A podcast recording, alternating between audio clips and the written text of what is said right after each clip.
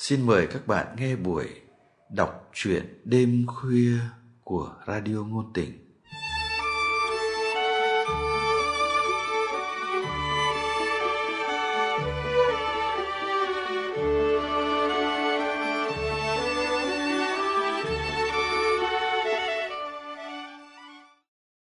Các bạn thân mến, trong chương trình đọc truyện đêm khuya hôm nay, mời các bạn nghe truyện ngắn Ngồi với cô đơn của nhà văn Võ Hồng Thu qua giọng đọc Lâm Ngạn.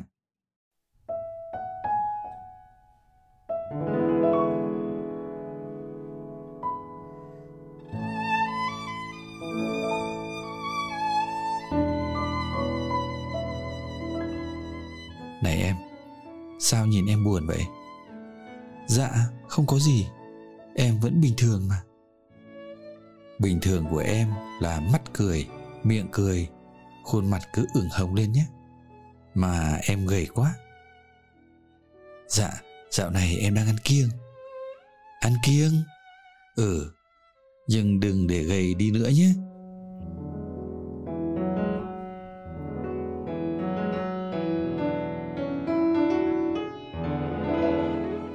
Hiển nhiên là người đối thoại không tin vào những câu chống đỡ yếu ớt của Đan.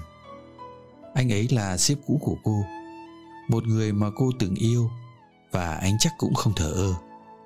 Nhưng giữa hai người chỉ có một mối tình câm.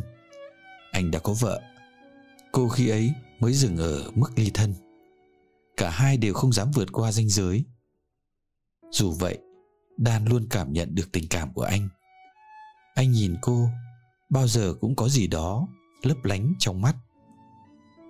Ở những lễ tiệc quan trọng của cơ quan, anh sẽ bắt tay lần lượt từng nhân viên, nhưng đến cô bao giờ cũng là cái siết chặt cố ý, giữ tay cô hơi lâu hơn người khác một chút. Đan không muốn mơ mộng xa xôi, còn cố tình đè nén đi bằng ý nghĩ hay là mình tưởng tượng. Thế nhưng có một lần, bạn gái thân của Đan chợt nhìn thấy. Cảm thán của cô ấy khiến Đan hết lối đổ cho hoang tưởng. Mà tại sao cô cứ phải chạy trốn chính những ý nghĩ của mình?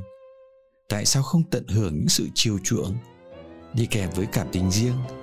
Dù là li ti trong công việc, nó cũng khiến mỗi ngày đi làm là một niềm vui, điều mà cô rất ít khi có được.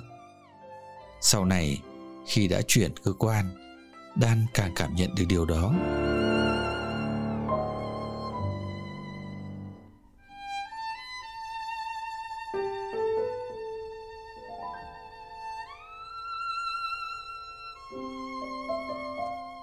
Hiển nhiên là anh ấy có tình cảm thực với Đan.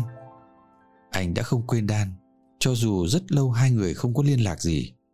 Nếu không, tại sao giữa đám đông ồn ào, chỉ có duy nhất anh ấy đã nhận ra sự buồn bã nơi Đan, một trạng thái mà cô rất muốn giấu và đôi khi thành công. Mọi người đều nhận thấy Đan gầy đi, nhưng họ lại mặc định điều đó là tốt. Chả phải thời bây giờ thiên hạ đua nhau keto rồi detox, hòng thủ tiêu mớ trọng lượng thừa hay sao? Chỉ có anh nhận thấy là sự gầy của Đan là dấu hiệu tệ. Giống hệt Đan hiểu mình đang quắt đi, chứ không phải săn lại như đám đông vẫn khẳng định. Đan lạnh người khi nghe anh nói: Em bây giờ không còn là Đan của ngày xưa nữa. Cái gì đã tố cáo với anh nhỉ? Đan biết mình đang rất không ổn. Mỗi ngày cô chỉ mong đến tối, được thả mình trên chiếc giường êm ái, trong không khí dịu dịu của máy lạnh, được khép mắt ngủ thật nhẹ lòng, cho dù có đêm chỉ thiếp được một hai giờ ngắn ngủi. Buổi sáng với cô là cả một sự đấu tranh để có thể nhấc người ra khỏi giường. Dù hẳn hoi là cô đang không hề ngủ. Cô mở điện thoại nhìn đồng hồ. Nếu đang là năm giờ sáng, cô sẽ cho phép mình khép mắt thêm ba mươi phút. Nửa giờ đó cô cũng không ngủ lại được, nhưng hoàn toàn không muốn dậy. Rồi cô tiếp tục trì hoãn thêm ba mươi phút, lại ba mươi phút nữa. Có hôm gần tám giờ Đan mới ngồi được dậy, cảm thấy hai bên má như có hai túi nặng trĩu.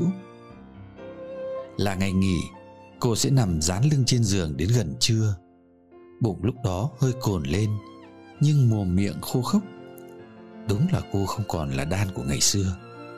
Cô cảm thấy như mình đang mắc trong một đám lưới lùng bùng mà chưa biết gỡ ra cách nào. Chỉ số cảm xúc đang ở đáy hình sin. Trả bù cho lúc lên đỉnh, cô tươi tắn ngay từ khi mở mắt, không hề có hiện tượng ngái ngủ. mười lăm phút sau khi tỉnh giấc, đã có thể dạo bước đi tập yoga.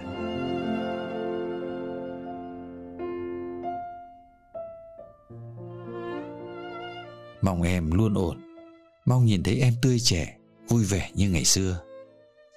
Đêm hôm ấy về, anh nhắn như vậy. Tim Đan run run vì điều này. Nếu soi gương, chắc sẽ có một thoáng hồng trên má, nhưng lại buồn ngay được.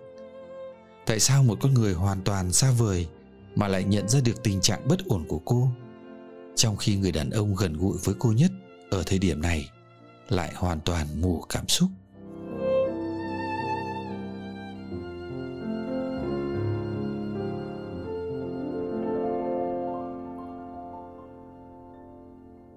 Này em, em bị ốm à? Sao không cho anh biết? Em... Đan bị bất ngờ, không tìm được câu trả lời ngay. Em ổn mà anh. À, vậy thì tốt rồi. Đan cảm nhận được sự nhẹ nhõm trong giọng nói của anh ta.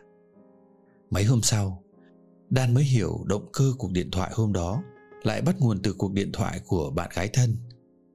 Cô ấy hoàn toàn hiểu tình trạng của Đan, không ngần ngại kết luận Đan đang trong một cơn trầm cảm nhẹ. Cô bạn đã cố hết sức bứng Đan ra khỏi tâm trạng sa sút. Nụ cười méo mó của Đan khiến cô ấy sợ. Trong lúc gần như bị trơ lì mọi cảm xúc, Đan vẫn nhận ra được rằng mình thật may mắn khi có một người bạn gái tốt đến vậy. Cô ấy có thể ngồi hàng giờ, xoa bóp hai cánh tay không hiểu sao cứ dã rời của Đan. Cô ấy ngồi bên cạnh để Đan nắm chặt tay những lúc cảm thấy tim đập nhanh dồn dập, như không thể kiểm soát. Mỗi ngày nếu không nhìn thấy cô ấy, có lẽ Đan sẽ chìm sâu hơn trong những cơn vật vã của mình. Rồi cô ấy mua những bát cháo nấm thịt thơm ngon, kiên nhẫn ép Đan ăn từng chút một. Đan mồm miệng đắng ngắt, nhưng cũng phải công nhận là khi bụng lâng lửng thì cảm giác dã rời của cơ bắp cũng giảm khá khá. Nhưng mặc cho những nỗ lực của cô ấy, tình trạng của Đan vẫn ở mức đáng ngại. Vì thế, cô ấy đã đi đến một quyết định.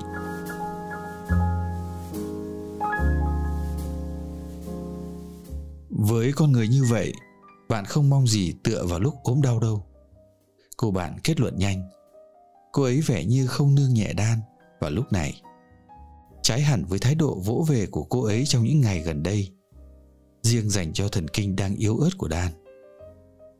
Rồi cô kể, cô đã lén Đan để điện thoại cho người ấy, bởi biết rằng bạn gái mình lụy tình, anh ta có thể sốc tinh thần của Đan tốt hơn cả. Cô chỉ hỏi anh ấy đúng một câu: anh có biết Đan đang ốm không? Không ngờ vừa nghe bạn gái thông báo vậy, anh ta đã gọi liền cho Đan. Mình thất vọng quá Đan ạ, cô bạn tiếp tục nói trong một cơn bột phát cảm xúc. Bạn nghĩ mình được yêu phải không? Thì cũng đúng, nhưng bạn đang được yêu vì có ích. Anh ta tìm đâu ra được một người yêu ngon lành như bạn? Tìm đâu ra một mái nhà luôn có sẵn những bữa ăn ngon miệng, được nấu vì anh ta, lại có cả giường nệm luôn thơm tho, được sửa soạn chờ anh ta. Thôi được, vì yêu bạn làm những điều đó không có gì khác thường. Nhưng mà bạn cũng có lúc ốm chứ. Bạn có những cơn rét run rẩy giữa đêm, gọi ai? Hay như lúc này đây, những căng thẳng quá mức cho công việc và nhiều mối lo lắng dồn đến cùng lúc khiến bạn kiệt quệ. Lúc đó anh ta ở đâu? Tại sao bạn lại cho phép anh ta nghĩ bạn luôn ổn, luôn là xứ sở hưởng thụ riêng mà không cần nghĩ là bạn cũng là một con người bình thường, thậm chí yếu đuối? Lẽ ra anh ta cần phải nhận ra sự thất sắc ở bạn bấy lâu nay. Không hề, anh ta vẫn điềm nhiên ứng xử như thể bạn vẫn đang là cô người yêu tràn đầy sinh lực. À, người yêu tiện ích. Ừ, thì cứ cho là anh ta chỉ số thông minh cảm xúc thấp đi, thậm chí vô cảm đi. Nhưng mà khi mình đã gọi cho anh ấy và thông điệp rõ ràng là bạn ốm, nhẽ ra anh ta cần lặng lặng quan sát bạn, ít nhất cũng là để tôn trọng thông tin của mình, phải kiểm chứng chứ. Nếu anh ấy chịu làm thế, nếu anh ấy chịu hiểu bạn, thì bạn hồi nhanh hơn bất cứ sự chăm sóc nào của mình. Đan thầm công nhận bạn gái nói chuẩn. Có sự gắn bó giữa cô và người đàn ông cả thế giới đang mặc định là của riêng cô không nhỉ? Thành thực với lòng mình, Đan biết là không. Nếu theo chuẩn của một mối quan hệ tình cảm bình thường, cô không biết chắc mình là gạch đầu dòng thứ mấy chắc có mối quan tâm của anh ta. Đan nhớ lại một chuyện cách đây vài tháng, tự dưng chảy nước mắt thương thân. Buổi sáng hôm đó cô tỉnh dậy, cảm thấy khó thở, tự đo huyết áp thấy hơi cao. Chân tay cô bắt đầu run rẩy không thể kiểm soát. Bây giờ mà mình chết chắc không ai biết, cũng không ai ra mở cửa cho đến khi xác bốc mùi. Những ý nghĩ u ám khiến Đan càng thêm hoảng loạn. Lúc này trong cô chỉ có một cái tên duy nhất. Run rẩy mãi, bấm được số của anh ta. Đan thều thào: "Em mệt quá, anh qua nhà với em đi." Hai tiếng sau anh ta xuất hiện. Đan như người chết đuối, bíu chặt tay anh. Anh ta quả cũng có một vài cử chỉ ân cần. Anh bảo Đan nằm thẳng ra, đoạn ấn ngón tay lên huyệt nào đó trên đầu cô. Đan cảm thấy được hồi sức, cảm giác dễ chịu hẳn.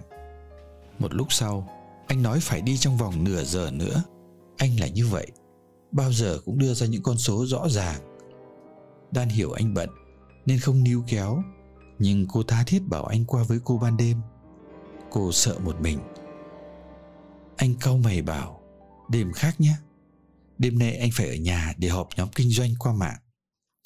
Trong nhóm có người đang ở châu Âu nên phải họp đêm." Đan biết anh hoàn toàn có thể rời cuộc họp đó sang hôm sau, nhưng đề nghị yếu ớt của cô bị anh bác thẳng thừng. Đời anh mọi việc đều được lập trình rõ ràng. Anh ít chịu thay đổi nếu như lý do không quan trọng. Ừ, thì mình là một lý do mà anh không cần mấy lưu tâm. Ý nghĩ sát thương đó khiến trái tim mong manh của Đan hơi nghẹt lại. Cô xỉ vả mình đã xử tệ với bản thân. Trong một thoáng, Đan muốn hét vào mặt anh ta rằng con người ích kỷ như anh nên lập tức biến ngay khỏi đời cô. Nhưng tiếng hét chỉ trong tưởng tượng của cô, nó bị nén lại, nghẹn nghẹn. Đan thở gấp, kiểu đè cảm xúc chỉ trực bật tung. Đan biết mình không dám gì hết cả. Cô vẫn cần có một cái tên, một cái tên đàn ông rõ ràng để có thể gọi trong những lúc tận cùng cô đơn. Ít nhất là trong lúc này, khi cô đang trong thăm thẳm yếu ớt.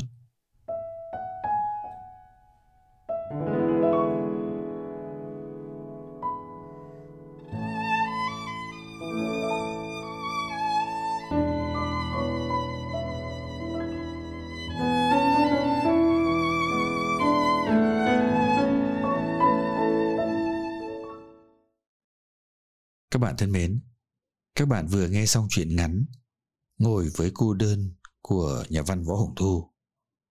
Để tiếp tục theo dõi chương trình, mời các bạn nhấn nút đăng ký, subscribe và nhấn nút like nếu các bạn thích thú những câu chuyện này. Chương trình đọc truyện đêm khuya của chúng tôi xin được tạm dừng tại đây. Hẹn gặp lại các bạn vào chương trình tuần sau. Thân ái, chào các bạn.